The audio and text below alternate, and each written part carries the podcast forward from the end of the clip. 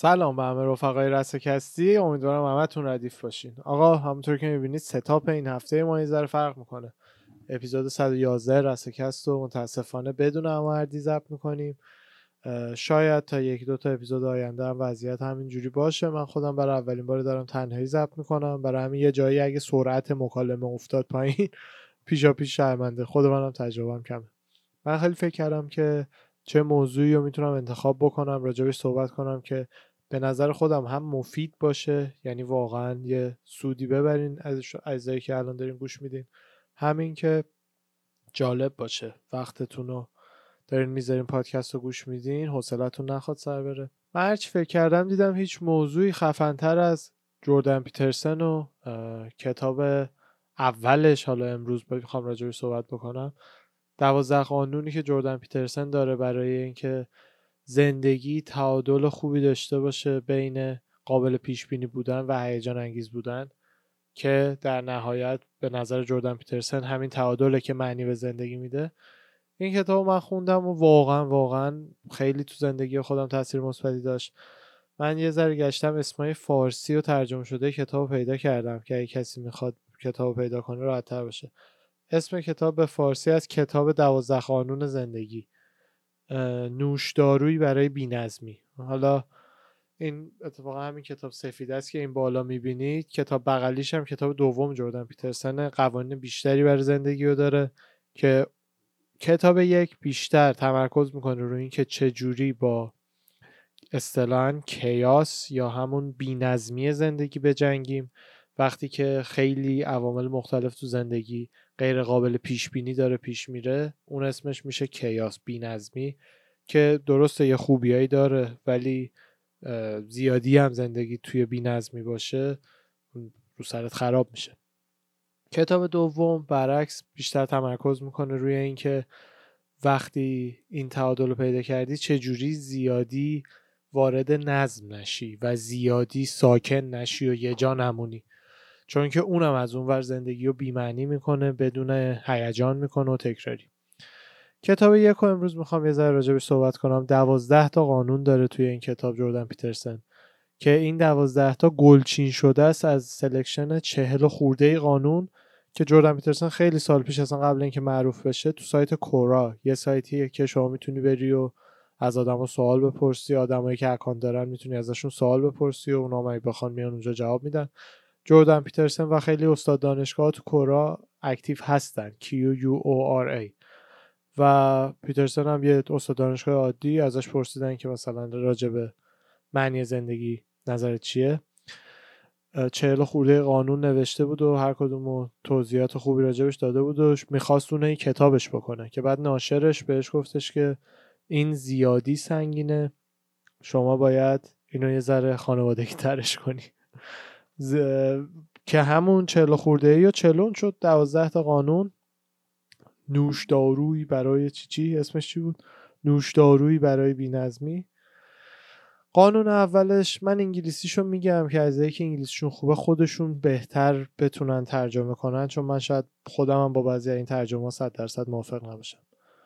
قانون اول میگه که stand up straight with your shoulders back. معنی معنیش به فارسی میشه که صاف وایسا و شونهاتو به عقب بده.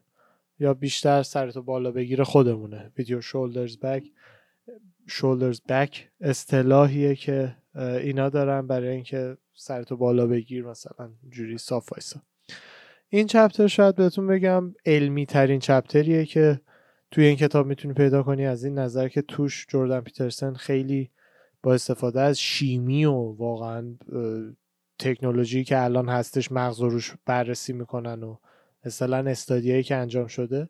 جردن پیترسن توضیح میده که چجوری ما و خیلی از حیوونا هممون یه سیستم اصطلاحا هایرارکی داریم بین خودمون. همه شما الان توی یه رستوران بری یکی مدیر چند نفر کارمندن چند نفر خیلی مثلا کارمنده رده پایین ترن و همیشه یه هرم این شکلیه. اون نوع که این هرم با قدرت ترین آدمه که توی اون هرم هستش و زیرش هم آدمای دیگه است. و اینکه شما کجای این هرم قرار داری کجای این هرم اجتماعی حالا اکثرا اجتماعی این هرم برای ما انسان ها این مستقیما به میزان شادی که مغز تجربه می‌کنه مربوطه. یعنی بدن شما نروکمیستری یا همون شیمی نرون های مغز شما کاملا جور مختلفی رفتار می‌کنن. وقتی که شما توی لول خیلی پایینی از این هرم هستی در مقایسه با وقتی که تو لول خیلی بالایی از این هرم هستی. این هرم الزاما فقط پولدار بودن نیست فقط اون داستان نیست. صد درصد اون یکی از مهمترین هرماییه که ما آدما بین خودمون بهش ارزش میدیم. پول یه جورایی کارت امتیازمونه که امتیاز نگه میداریم واسه هم دیگه. ولی به جزون هم شما حتی می‌تونی مثلا توی یه کلاس درس خونترین باشی یا درس نخونترین باشی.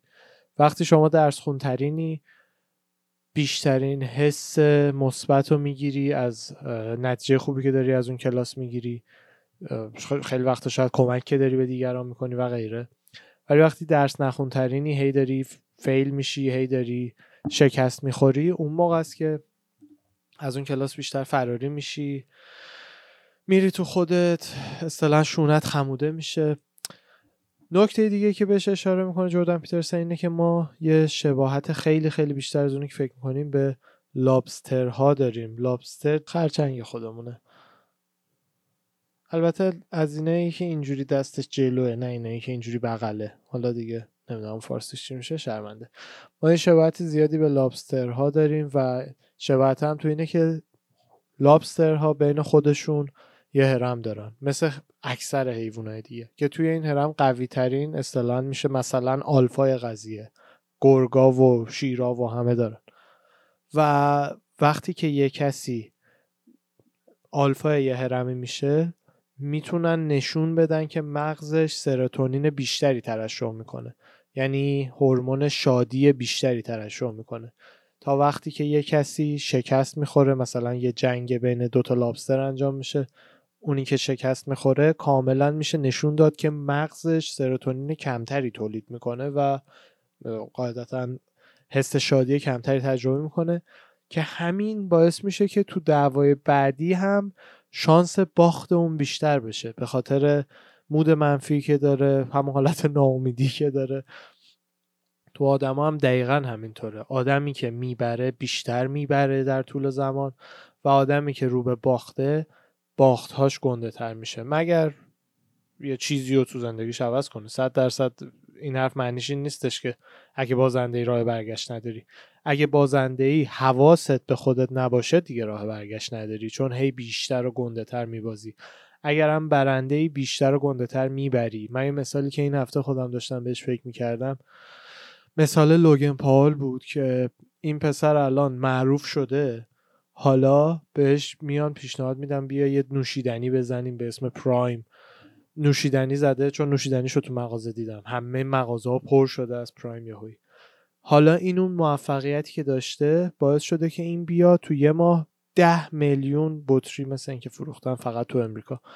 ده میلیون بطری نوشیدنی حالا بفروشه یهویی بیاد بشه یکی از موفق ترین نوشیدنی ها در حالی که یه آدمی که عادی بخواد بره کمپانی نوشیدنی انرژی زا و این حرفا بزنه خب احتمال موفق شدنش خیلی خیلی خیلی پایینه خیلی نزدیک به صفره.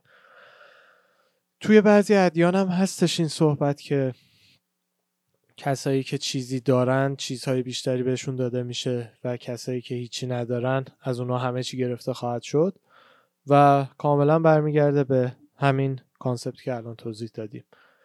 قانون دوم انگلیسیش میگه treat yourself like you are someone you are responsible for helping.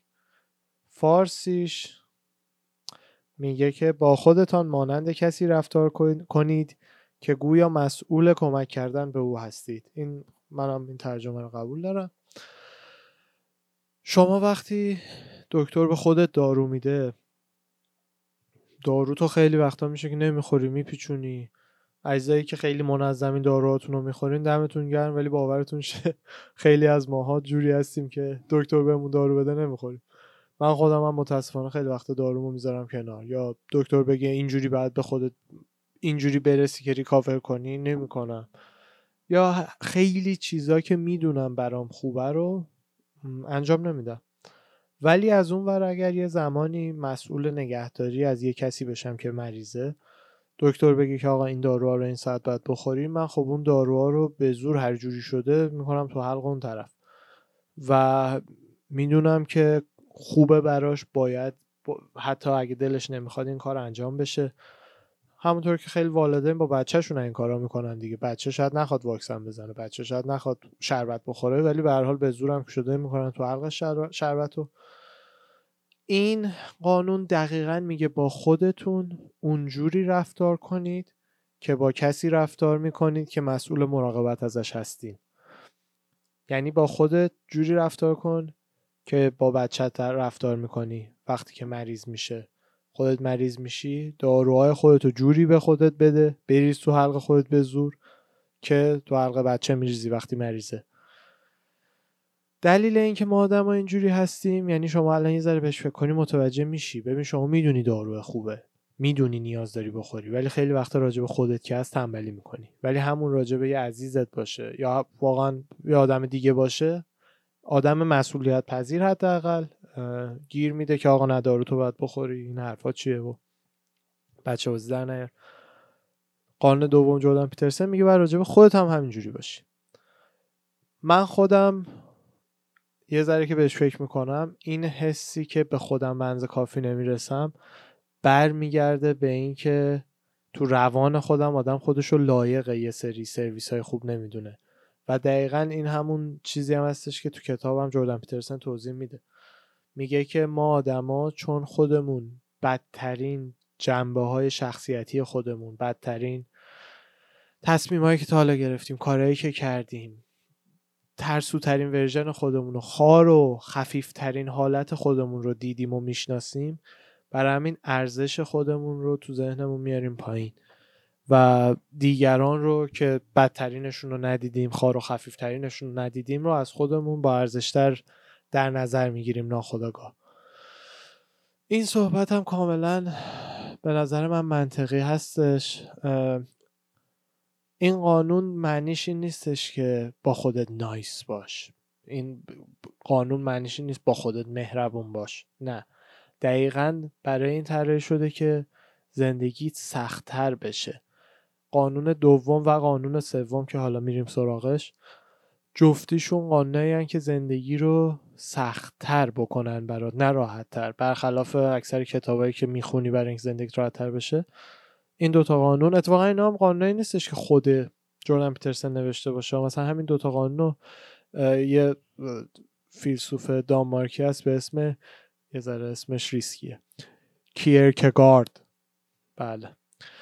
بعد ایشون این بیشتر رو همچین قوانین زندگی فکر کرده و نوشته. جردن پیترسن واقعا از کارهای کسی مثل کارلیانگ و بقیه این روانشناسای یا فیلسوف های تاریخی استفاده کرده و یه همچین چیزی رو چکونده به زبون مدرن خوب نوشته. خودش هیچ وقت هم ادعا نداره که خودش نشسته این قوانین رو اختراع کرده.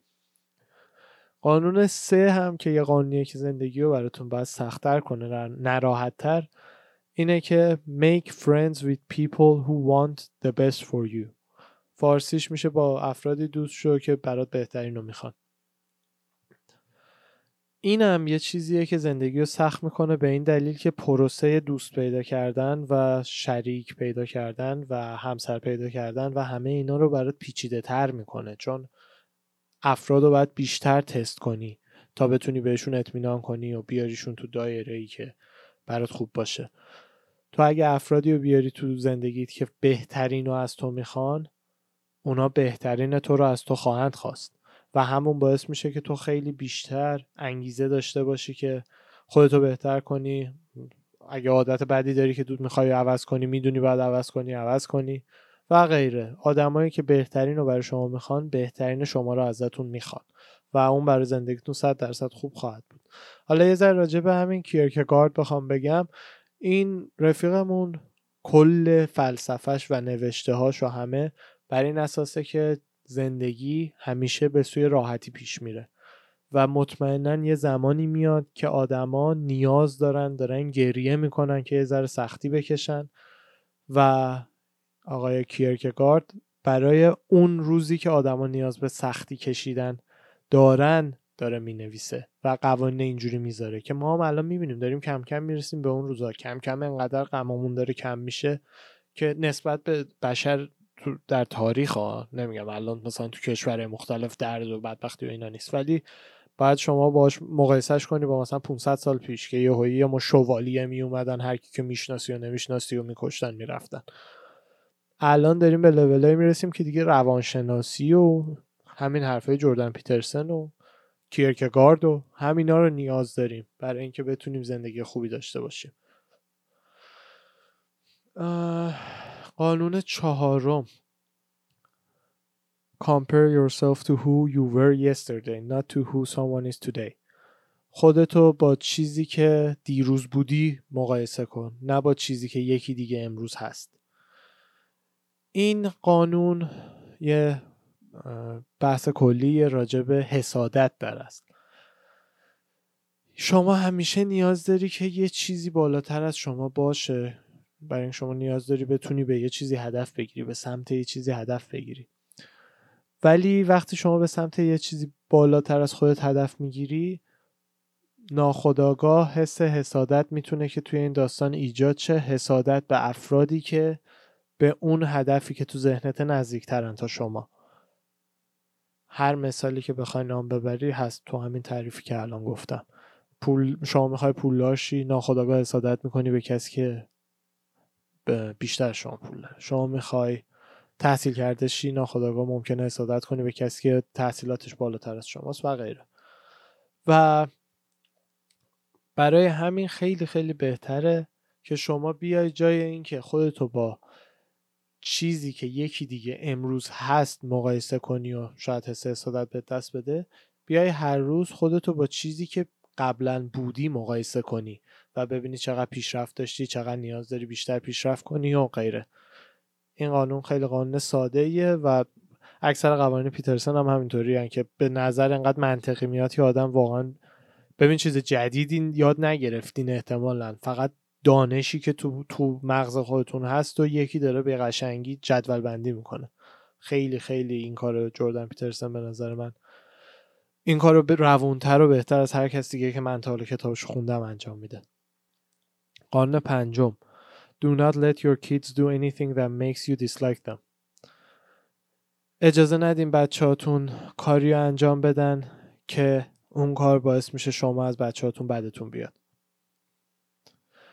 اگه شما از بچهتون بدتون میاد مطمئنا بقیه هم از بچهتون بدشون میاد و وقتی بچه های دیگه یا بزرگسال های دیگه از بچه شما بدشون بیاد بچهتون رو توی بازی ها راه نمیدن و جهان جهانی که حداقل ما آدما ساختیم چیزی نیست جز یه مش بازی. یعنی از شغلی که شما می‌گیری تا هر تصمیمی که بر زندگیت می‌گیری یه بازی با یه قوانینی با یه سری هم بازی و کلا پیترسن حرف جالبی که داره اینه که هدف بردن هر بازی نیست هدف راه داده شدن تو بیشترین تعداد بازی هست. یعنی حتی اگه شده شما دو جا از حقت بزنی دو بازی که می‌تونستی شاید ببری حقت بوده ببری و ببازی ولی اون فداکاریت باعث بشه ده جای دیگه بازیت بدن این کار بهتره که فداکاری انجام بدی وگرنه بردن دوتا بردن دوتا جنگ اونقدر ارزشی نداره. ممکنه نبرد و در نهایت به بازی به خاطرش. یه ذره اشاره داره به آدمایی که خیلی خیلی زیادی هی می‌خوان حق خودشون رو بگیرن یا هی فکر می‌کنن همه هر کسی که نمی‌دونم یه ذره برخلاف عقیده اینا صحبت می‌کنه و شاید اونقدر که اینا فکر می‌کنن حق بهشون نمیده آدم بدیه و دیگه برفش گوش نمیدن و سریع آدم رو رها می‌کنن. اینا کم کم کم کم آدمای دور ورشون دیگه تو بازی ها راشون نمیدن. به به خاطر اینکه آدمای تلخی ان آدمایی که حس بد به همه میدن و استرس علکی میارن زندگی همه و همین باعث میشه که این آدما رو ملت از بازیاشون حس کنن. بهشون شغل ندن بهشون همسر ندن یا هر چیز دیگه هر بازی دیگه ایشون رو راه ندن تو بازیشون. برای همینه که خیلی مهمه شما بچه هایی تربیت بکنید که بقیه بخوان باشون بازی بکنن. چه تو پارک چه تو زندگی. چه بچه های همبازی چه بزرگ ساله که دور برشونن. من خودم این یه تیکش یه ذره شخصی بشه بحث من خودم یکی از چیزایی که کاملا کاملا خوش شانسم و شانس آوردم اینه که والدینم اینجوری بزرگم کردن. یعنی از بچگی من یادمه این بحثا بودش که آقا حتی لازمه یه جای آدم از حقش میگذره. به عنوان مرام ما اینا رو به عنوان مرام یاد می‌گیریم. مرام و این ایده ها همینه. فقط یه روانشناس غربی از یه سمت بهش می‌رسه. یه پدر سنتی شرقی از یه سمت دیگه بهش می‌رسه. هر چقدر بخوام صحبت کنم حرف هست. میرم بعدی. وگرنه این اپیزود میشه هفت ساعت و نیم. قانون 6 Set your house in perfect order before you criticize the world میگه خونه تو کاملا منظم کن صد درصد منظم کن قبل از اینکه از دنیا ایراد بگیری. معنی این قانون این نیستش که برای هیچ کس دیگه هیچ کاری نکن تا وقتی زندگیت پرفکت شه. اتفاقا معنیش یه جورایی تیکه انداخته که شما زندگیت هیچ وقت پرفکت نمیشه. زندگی خودت هیچ وقت قرار نیست پرفکت باشه. پس بیش از یه حدی به دیگران گیر نده. عملا این یه راهی راه چاره برای مقابله با قره شدن و زیادی به خود مطمئن بودن که در نهایت می‌رسه به نارسیسیزم یا خودشیفتگی. خلاصه این قانون رو وقتی می‌خونی توضیحش اینه که اشتیاقت برای پیشرفت رو همیشه قاطی بکن با تواضع. تواضع خیلی بخش مهم میشه. با شرایطی که جلوتو کنار بیا. و اینو بفهم که تا وقتی که خودت هم ایرادهایی داری تو زندگی شخصی تو رابطت با دوروریات حق نداری بیشتر از یه حدی از دیگران بخوای که عوض بشن و بشن تصویر پرفکتی که تو تو ذهنت داری. خلاصه این قانون برمیگرده به داستان تواضع. قانون هفت. Pursue what is meaningful not what is expedient. چیزی رو دنبال کن که معنی داره نه چیزی که ازت انتظار میره. دیگه این ترجمه رو خودم دارم میگم. راحته. نگران بودم یا بمونم زیر ترجمه. ولی اینا فعلا راحت این قانون خیلی خلاصش در کنار قانون هشت که بهش می‌رسیم شاید بهتون بگم واقعا کلیت کتاب بیشتر از هر چیزی پیدا کردن معنی زندگی. راستش بهتون بگم ساختن معنی زندگی و تعادل پرفکت بین نظم و بینظمی یین و ینگ. علامت پویسرم که این تعادل وقتی ایجاد میشه زندگی هدفمنده. این تعادل وقتی تو آهنگای ایجاد میشه میشه جیمی هنریکس میشه آهنگایی که ریتمش اونقدر نظم داره که می‌دونی قراره چیشه ولی اون بین یه بینظمی هایی هست که به طرز خوبی سورپرایزت می‌کنه. این وقتی میشه سریال میشه سریال خفنی مثل Game of Thrones که مثلا کل سریال جوری پیش میره. که آقا شما می‌دونی مثلا جان سنو حدودا شخصیت مهمیه دنریس حدودا شخصیت مهمیه. ولی یه جاهای یهویی سورپرایزایی میشی که فکرشو نمی‌کردی. این تعادل وقتی میاری تو زندگی شخصیت میشه کسی که خیلی با اعتماد به نفس سر جاش سفت وایساده ولی همیشه یک پاش جای سفته و یک پاش جاییه که هنوز کشف نشده. به دنبال کشف کردن ناشناخته هاست و پیدا کردن معنی زندگیش. توی ناشناخته ها توی کشف کردن ناشناخته ها خود پا جوردن پیترسن مثالی که می‌زنه و مثال پینوکیو باید بری تو دل نهنگ برای اینکه پدرتو نجات بدی. داستان معروف پینوکیو که دل نهنگ نماد ناشناخته هاست و شما باید خودت به صورت داوطلبانه بری تو دل ناشناخته ها برای اینکه بتونی اصطلاحا پدرتو نجات بدی یا پدرت نجات دادن متافور هستش برای زندگی خوب داشتن. قانون شماره هشت که اصلا بدون قانون شماره هشت قانون شماره هفت رو نمیشه اجرا کرد. Tell the truth or at least don't lie. واقعیت رو بگو حداقل دروغ نگو. شما وقتی دروغ میگی سیستم مکانیسم مغز خودتو مکانیسم غریزی مغز خودتو که طراحی شده برای اینکه به آدما اطمینان کنه حرف راست از دروغ تشخیص بده رو باش بازی می‌کنی دستکاریش می‌کنی یا خرابش می‌کنی. یعنی مکانیزم تصمیم گیری اینکه آیا یک کسی صادق هست یا نیست یک چیزی درست هست یا نیست رو با دروغ گفتن و دروغ گفتن های زیاد شما داری خراب می‌کنی تو کله خودت. که وقتی این مکانیزم خراب میشه و دیگه نداریش نمی‌تونی درست تصمیم بگیری و دیگه عملا هیچی نداری. برای همینه که خیلی مهمه که واقعیت رو بگی یا حداقل حداقل دروغ نگی. قانون نهم میگه assume that the person you are listening to might know something you do not. میگه فرض کن آدمی که جلوت نشسته و داری بهش گوش میدی چیزی می‌دونه که شما نمی‌دونی. این قانون فقط راجع به احترام گذاشتن به دیگران نیست. صد درصد خب این کارو بکنی احترام هم داری می‌ذاری به طرفت. ولی این قانون در اصل برای اینه که به نادانی خودت احترام بذاری و یادت نره که چقدر هیچی نمی‌دونی و واقعا هر ایده ای تو بنزه کافی یه کسی که متخصص تره فشار بده یه جایی تلنگش در میاد. این قانون رو یادآوری این قضیه است. شما باید با خود تصمیم بگیری که کدوم برات مهمتره. اطلاعات که می‌دونی یا اطلاعات که نمی‌دونی. آدمی که منطقیه و به این قضايا فکر می‌کنه به این نتیجه می‌رسه که اطلاعاتی که نمی‌دونه مهمتره. چرا به این نتیجه می‌رسه؟ به خاطر اینکه شما یا زندگی پرفکتی داری یا زندگی پرفکتی نداری. اگر زندگی پرفکتی داری همه چی دقیقا همون جوری که دلت می‌خواد داره پیش میره.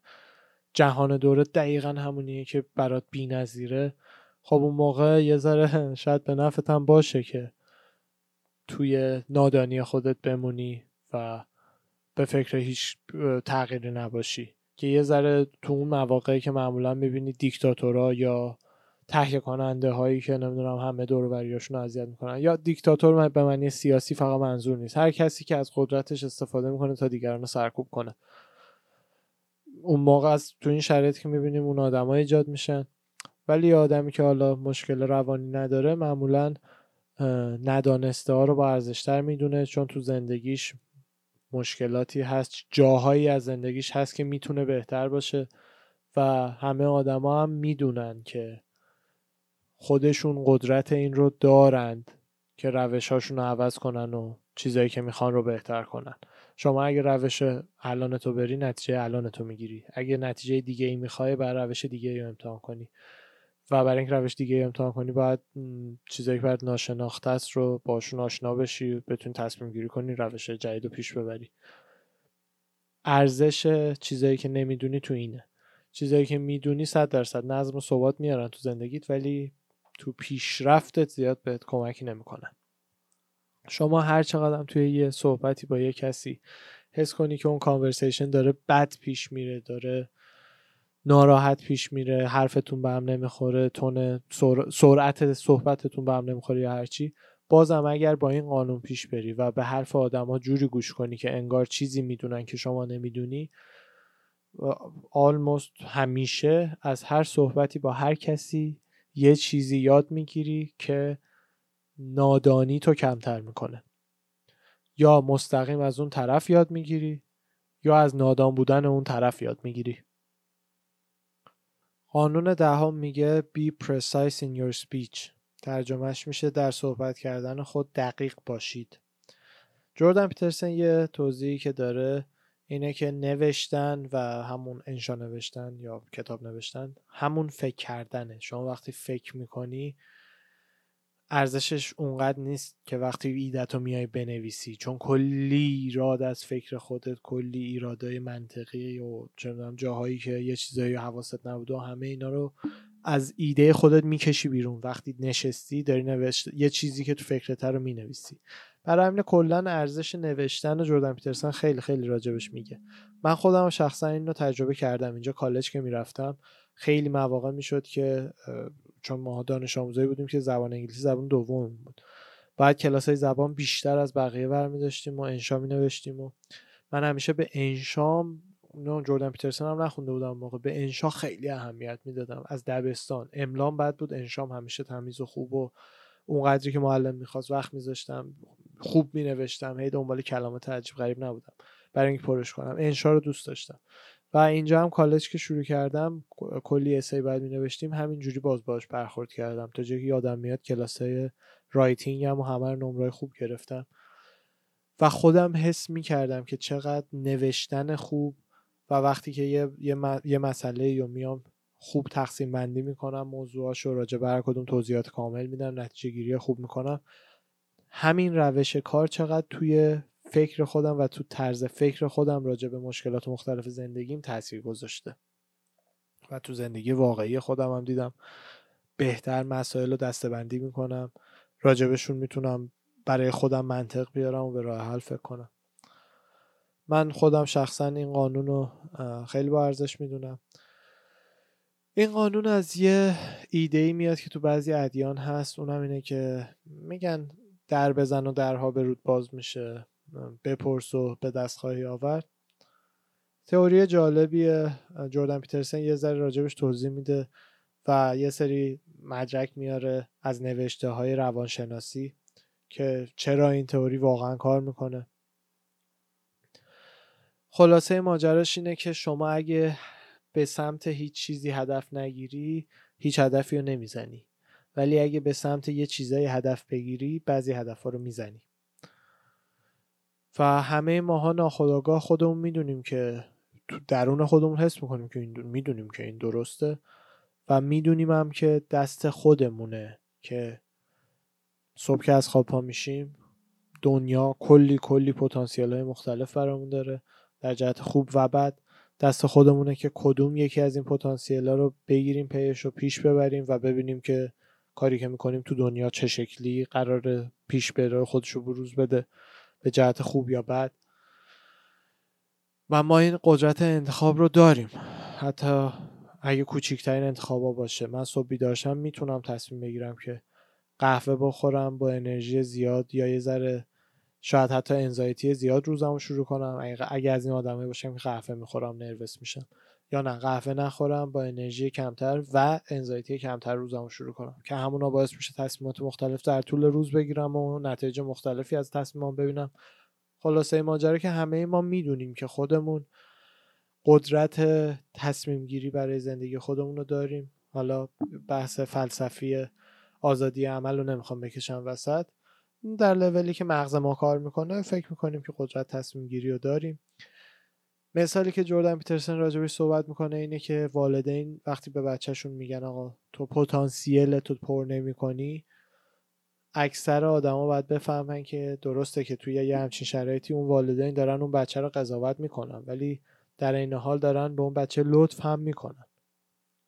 چون اون بچه اگه آدم طبیعی باشه میره با خودش میشینه فکر می‌کنه که من پتانسیل بالاتری دارم آدماتون پتانسیل بالاتری می‌بینن. باید مثلا هدف بالاتری بگیرم و به سمت اون هدف شلیک کنم. احتمال اینکه تیرم به هدف نخوره هست ولی عوضش یه احتمالی هم هست که تیرم به هدف بخوره. تنها آدمایی نتیجه نمی‌گیرن از این صحبت والدینشون که یه ذره خودشیفته هستن و حالت شاید خود بزرگ بینی دارن و ایرادی رو توی کار خودشون نمی‌خوان بپذیرن. وگرنه آدمای دیگه که تواضع لازم رو دارن می‌فهمن که باید پتانسیل تو خودت active تلاش کنی پر کنی. که واقعا همین دقت کلام و دقت تفکری که بعدش باش میاد یکی از مهمترین سلاحایی که شما نیاز داری تا بتونی پتانسیل تو جهان پر کنی. قانون 11 Do not bother children when they are skateboarding. میگه بچه ها رو اذیت نکن وقتی دارن اسکیت بورد بازی می‌کنن. این یه صحبت راجب تشویق به شجاعت و اینکه چقدر مهمه که بچه به صورت داوطلبانه تصمیم بگیره که توی یه محیط نسبتا کنترل شده ای نسبتا منظمی یک نانظم یک بینظمی ها و خطرهایی رو تجربه کنه.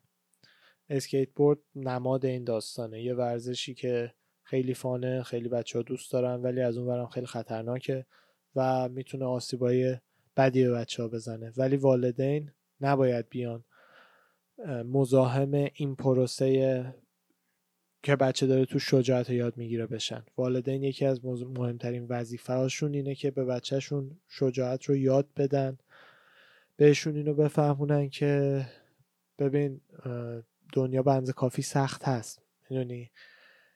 ولی باید شلوارتو صف ببندی و آماده باشی برای این دنیا. شما نمی‌تونی تا آخر بچه تو زیر پناه خودت قرار بدی. دنیا این اجازه رو به شما نمیده که بچه تو همیشه زیر سایه خودت نگه داری. باید بفرستیش توی خطر.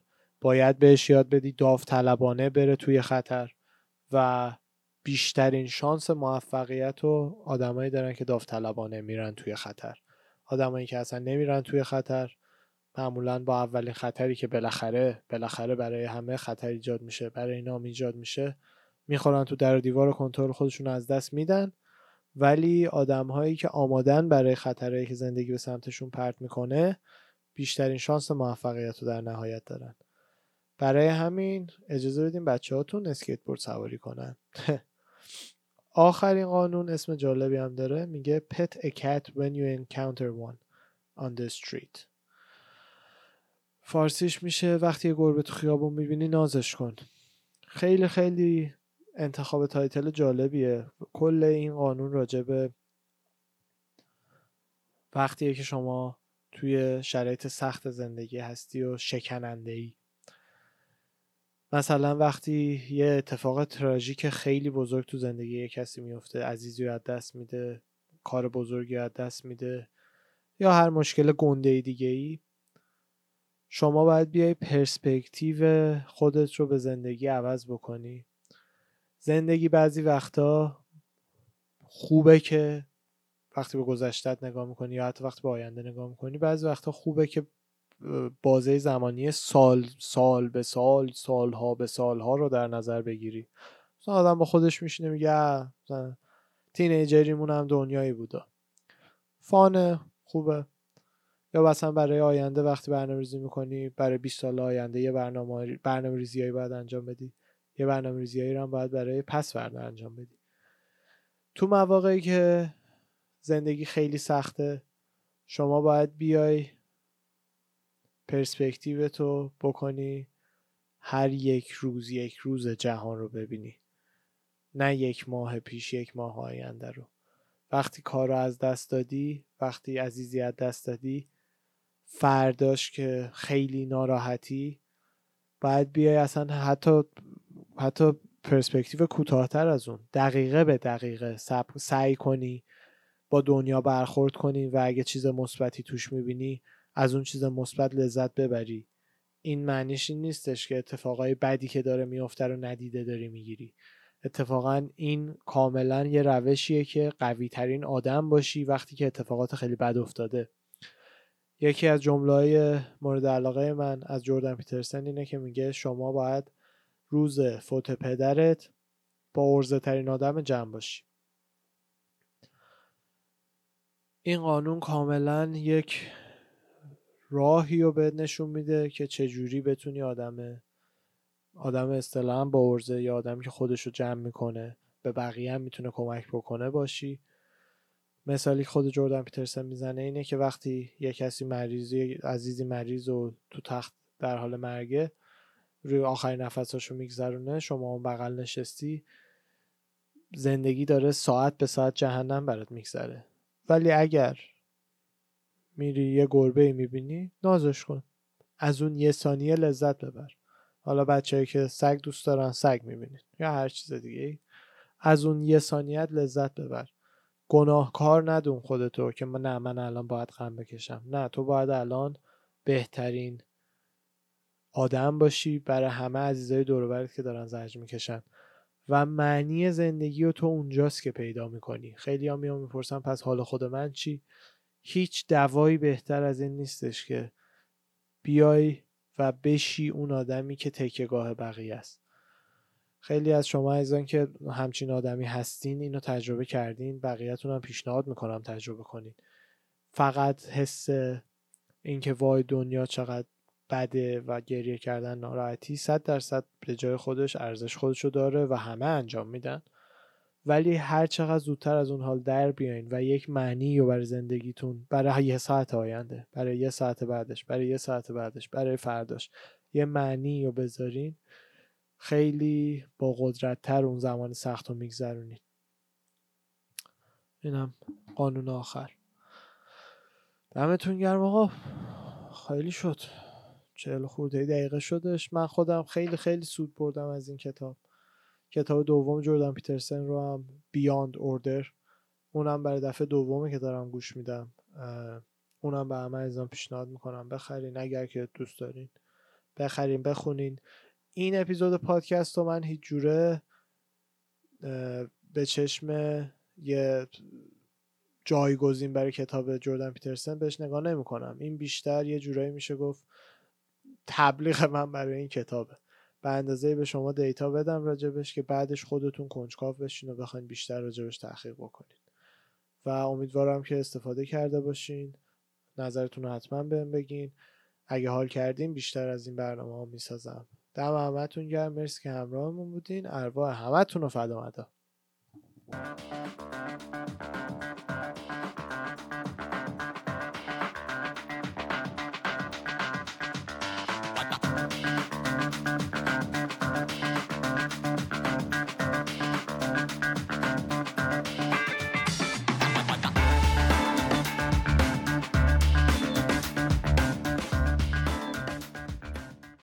سلام درود دوباره. برگشتم. تکی دیگه. امردی نداریم این هفته. با Fight Talk 111 چقدر weird بود. گفتم برگشتم. برگشتیم معمولا میگیم. جای امردی خالی. آقا هفته گذشته با امردی fight های UFC 276 رو دیدیم. کارت خیلی خیلی خیلی پری بودش. از از early prelim پر بود. بذار از early prelim بیایم جلو ببینیم چیا بود. جسیکا روز کلارک به رقیبش باخت استولیارنکو سخته دیگه. به رقیبش باختش و اتفاقا که جسیکا آی هم به میسی باربر باخت و شنیدم که به فکر این افتاده که بره سمت کشتی کج جسیکا آی بعد از باختش. توی دسته وزنی middleweight هم یورایا هال به آندره مونیز باخت. من خودم فکر کنم یورای هال می‌زنه ولی یورای هال کلا ثابت شده یه ذره که از این fighter هاییه که بگیر نگیر داره. نظم ذهنیش و تکنیکش و همه اینا. و خیلی هم جالبه که اتفاقی هر سه تا fight early prelim corner آبی یا corner دوم برنده شدن. بریم سراغ prelim توی prelim برد تاوارز برنده شد. پلسیس رو زد دو, دو پلسیس رو زد فایت خیلی باحالی بودش. دسیژن دسیژن رو دادن به تاوارز. منم موافق بودم با دسیژنی که دادن. ایانگری برنده شد. گیب گرین رو زد. اونم دسیژن بود. جیم میلر جیم میلر داناسرونی رو سابمیت کرد و بعدش هم داناسرونی دیگه بازنشستگی خودش رو اعلام کرد. خیلی داناسرونی باحاله بچههایی که اون یک ست رسکست دادن یه ما اونجا دستکش یو داریم امضا شده داناسرونیه بعد رفته بودیم وگاس اونجا اعلام کرده بود که میاد یه هتلی هتل ریو. همون هتلی هم هستش که مسابقات جهانی پوکر توش انجام میشه. قرار بود داناسرونی بیاد اونجا طبقه بالای اون عکس بگیره با همه و امضا بده و این حرفا. همه اونجا رفتیم صف هم وایسادیم ما حالا شانس آوردیم جلوترا بودیم. بعد ملت رفتن آیتم می‌دادن امضا کنه. اینم امضا می‌کرد. بگو بخند. با هر کی می‌گفت میخندید. اومدن مسئولای هتل گفتن که امضاهاتون رو بذاریم. بعدا سریع انجام بدیم بره. بعد خود داناتسرونی ولی بهشون گفت که نه همینجا هرچند می‌خوایم وایسین امضا هم می‌کنم که ما هم رفتیم دو تا دستکش دادیم امضا کرد و خیلی دمش گرمه دیگه بازنشست شد وقتش هم بود. جیلین ترنر هم براد ریدل رو زد. submit ش کرد. ثانیه 45 راند یک. اونم برد خوبی بود. می‌رسیم به main card main card مون fight لارن مورفی و میشاتیت که کنسل شد. پدرو مونهوس و شان اوملی fight شون بود که اونم no draw شد. draw یا همون no contest شد به خاطر خطای غیر عمدی اوملی. دستش خورد به چش مونهوس که اصلا هم اونجوری ضربه سفتی اصلا نبود ولی یهو یه اسپاسم ایجاد شد تو چش مونهوس و همون باعث شدش که fight و نتونن ادامه بدن دیگه. no contest اعلام میشه. چون واقعا هم غیر عمدی بود. از سمت اوملی اصلا هم اونقدر جدی و زیاد نبود. چش اون یکی یهوی قفل کرد دیگه. متاسفانه رابی لالر هم باخت به باربرنا. باربرنا هم fighter خیلی خوبیه. رکوردش 18 هشته رابی لالر رکوردش 29 16 شد. و TKO شد راند دو. آخره راند دو هم بود. چند ثانیه مونده بود راند تموم شه. TKO شد.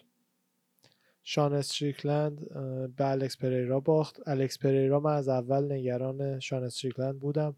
الکس پریرا همونیه که دو بار توی کیک باکس ایزی و ناکاوت کرده champ division ناکاوت کرده. تازه اومده UFC و هممون اولا منتظریم ببینیم بره بالا title shot بگیره با ایزی چجوری fight می‌کنه. تنها تنها تنها کسیه که به نظر من برای ایزی می‌تونه خطرناک باشه. هیچ کس دیگه تو division نیست برای ایزی الان. اصلا الکس پریرا بردم می‌گفتم. انگار تو بدنش میله است. میله آهنیه. استخون نیست. جوری یه مشت انقدر صاف و سفت خوابوند تو صورت استریکلند. برق ازش پرید بچه یه ثانیه. بعدش خورد زمین و سری نسبتا پا شد ولی انقدر بد بود ضربه و بعدش هم دو تا follow-up استریکلند داشت میافتاد. دو تا قشنگ دوباره نشون تو سرش. یعنی هدفگیریشو وقتی یه رقیبش داره میفته ببین چقدر خفنه که رو هوا دو تا دیگه هم زده شد دیگه داورم استوب کرد. فایت ولکانوفسکی هالووی عالی بود. متاسفانه عزیز دلمون مکس هالووی اصلا شب خوبی رو نداشت و واقعا الکساندر ولکانوفسکی یکی از بهترین اجراشو داشت. شاید میشه گفت بهترین اجراشو چون در مقابل هالووی بود و دسیژن رو به قاطعیت برنده شد. اسرائیل آدسانی هم در مقابل جرید کنیر fight داشت که برنده شد با decision fight از دید کسایی که شاید خیلی فقط تفریح بخوان یو رو ببینن شاید خسته کننده بود ولی به نظر من اکشنش بالا بود. راندی 20 تا 20 19 تا یه راند یه راند 17 تا حدودا راندی 20 تا. significant strike هر طرف داشت. fight یعنی کندی نبود. ولی انقدر fight های دیگه قشنگ و سریع بود. رابی لالر نمی‌دونم پریرا ولکانوفسکی هالووی انقدر اینا خفن بود که این fight تکنیکی شاید خسته کننده به نظر بعضی بیاد. ولی طرفدار قدیمی ام در جریان هستن که بعضی fight ها که اینجوری در از fight های تکنیکی تکنیکی قوی که دو طرف وایسادن فاصله safe ی. منتظر اینن که رقیبشون سوتی بده. یه ثانیه یه position باز پیدا کنن و ضربه های گنده بخوابونن صورت رقیبشون. کل fight همینجوری گذشت. جرید کنیر هم فکر کنم یه راندو بهش دادن ولی چهار راند دیگه با قاطعیت آدسانیا برنده شد. اون یه راندم شک و شبه توش بود. یعنی می‌تونستن هر وری بدن. ولی حالا یه راندو منم به کنیر میدم. چهار راندو ولی باخت و آدسانیا رو نتونست beat کنه اصطلاحا. آدسانیا از وقتی که چم شده کاملا استایلش همینه که آقا تو تو رقیب منی کمربند منو می‌خوای تو باید بیای جلو ب... کمربند از من بگیری. و خودش هم چون بی نهایت تکنیک داره مخصوصا وقتی که داره به سمت عقب میره وقتی رقیبش داره میاد جلو مش میندازه آدسانیا داره میره عقب خیلی لحظه ای موقعیت های باز می‌بینه و مخصوصا وقتی رقیب داره با هیکل میاد جلو مشت اگه اون موقع بزنید صورتش خیلی بیشتر فشارش حساب احساس می‌کنه رقیبت. آدسانیا تخصصش این کاره. برای همین سعی می‌کنه رقیباش رو بکشه سمت خودش. که موفق شد این دفعه. بریم سراغ سری خبرهایی که آنلاین دیدم. هالووی توییت گذاشته بود و خیلی خیلی قشنگ زده بود که دم ولکانوفسکی گرم. به پاوند فور پاوند شماره یک الان. منم خودم اتفاقا بین ولکانوفسکی و اوسمان الان دیگه نمی‌دونم کی یکه چون رقیبای ولکانوفسکی واقعا به همون لولی که رقیبای اوسمان بوده شاید بالاتر.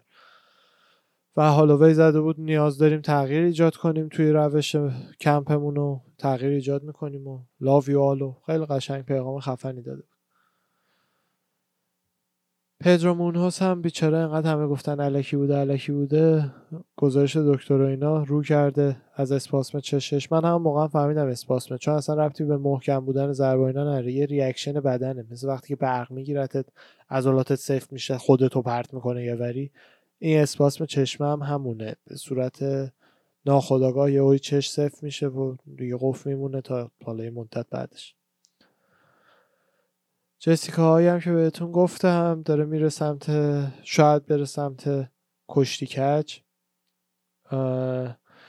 نمی‌دونم پشت صحنه چی شده بود که داستین پوری و چندلر به جون هم افتادن یه ذره بگو مگو کردن. اونم جالب بود.